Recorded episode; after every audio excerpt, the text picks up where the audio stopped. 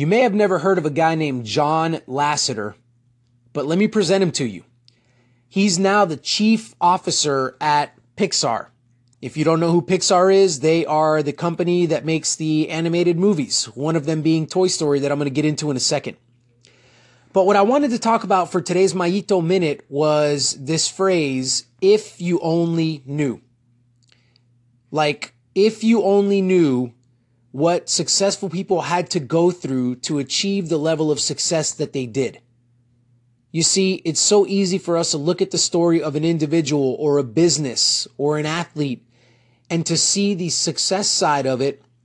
And because it's not really readily put out there, the story behind all of that and what it took to get that person there.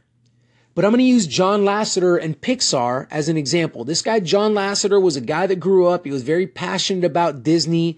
He knew he wanted to work for Disney. He wanted a career in Disney. He took classes. Apparently, there's classes you can take uh, to, to, you know, copy the cartoon writing style of Walt Disney. And he did all of that. And he knew he wanted to work at Disney. But then as he's kind of moving in and, and looking to sink his feet in the sand and make Disney a place that he calls home for the rest of his life, for his career, some things just aren't jiving with him and kind of his vision. And so he kind of painfully has to part ways with Disney. Um, and then he goes and he lands in this division called, it wasn't called Pixar, it was called something else, but it, it dealt with Pixar and it dealt with that kind of idea. And he lands there, and then this investor comes along, and, and again, you know, John Lasseter is, this is, Pixar is not something that's looking like it's going to make, but then this investor comes along, a guy named Steve Jobs, who sees Pixar as something that could be good. He invests money and, and kind of picks this thing up and makes it his baby. Well, John Lasseter goes on to begin working on Toy Story. And he goes and tells Steve Jobs, hey, this is how much money I need for, you know, to make this reality.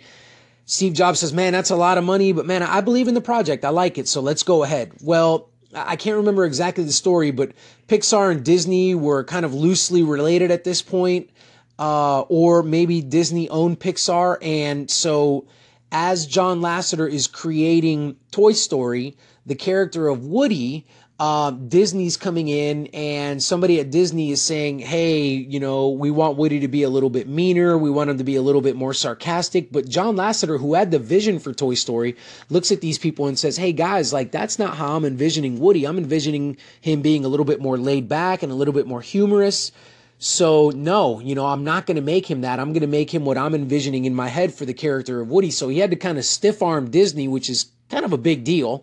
Um, And then we fast forward to the release of Toy Story, and obviously it was a huge success. If you've got kids, then you've seen the movie. If you don't have kids, you probably have still seen the movie. But what people don't know, again, if you only knew, Pixar was in the hole for fifty million dollars before that movie was released. So they were kind of at the threshold where it was like, okay, it's either now or never. Like, if this thing doesn't make, we don't know where, how we're going to continue to operate and keep our doors open. So again, if you only knew, when we look at successful people, we just think to ourselves, wow, they're really talented. It must have just been a breeze for them. Or wow, they just had a bunch of money that they were able to throw around and just be able to get things done. Like, I don't have that.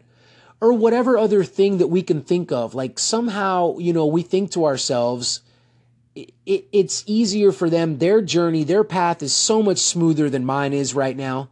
You know, I'm getting a lot of rejection. I fear failure over here. You know, this is hard. I'm grinding.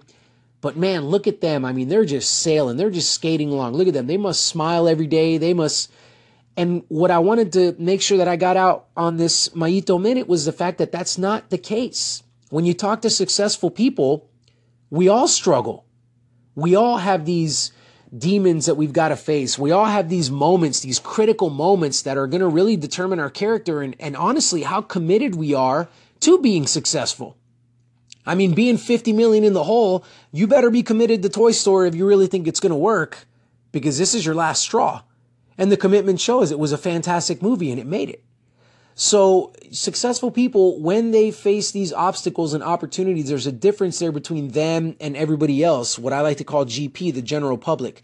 They can pivot. They call an audible. Their vision is strong enough to take them through these moments. But again, what we don't hear about a lot of their stories, if you only knew.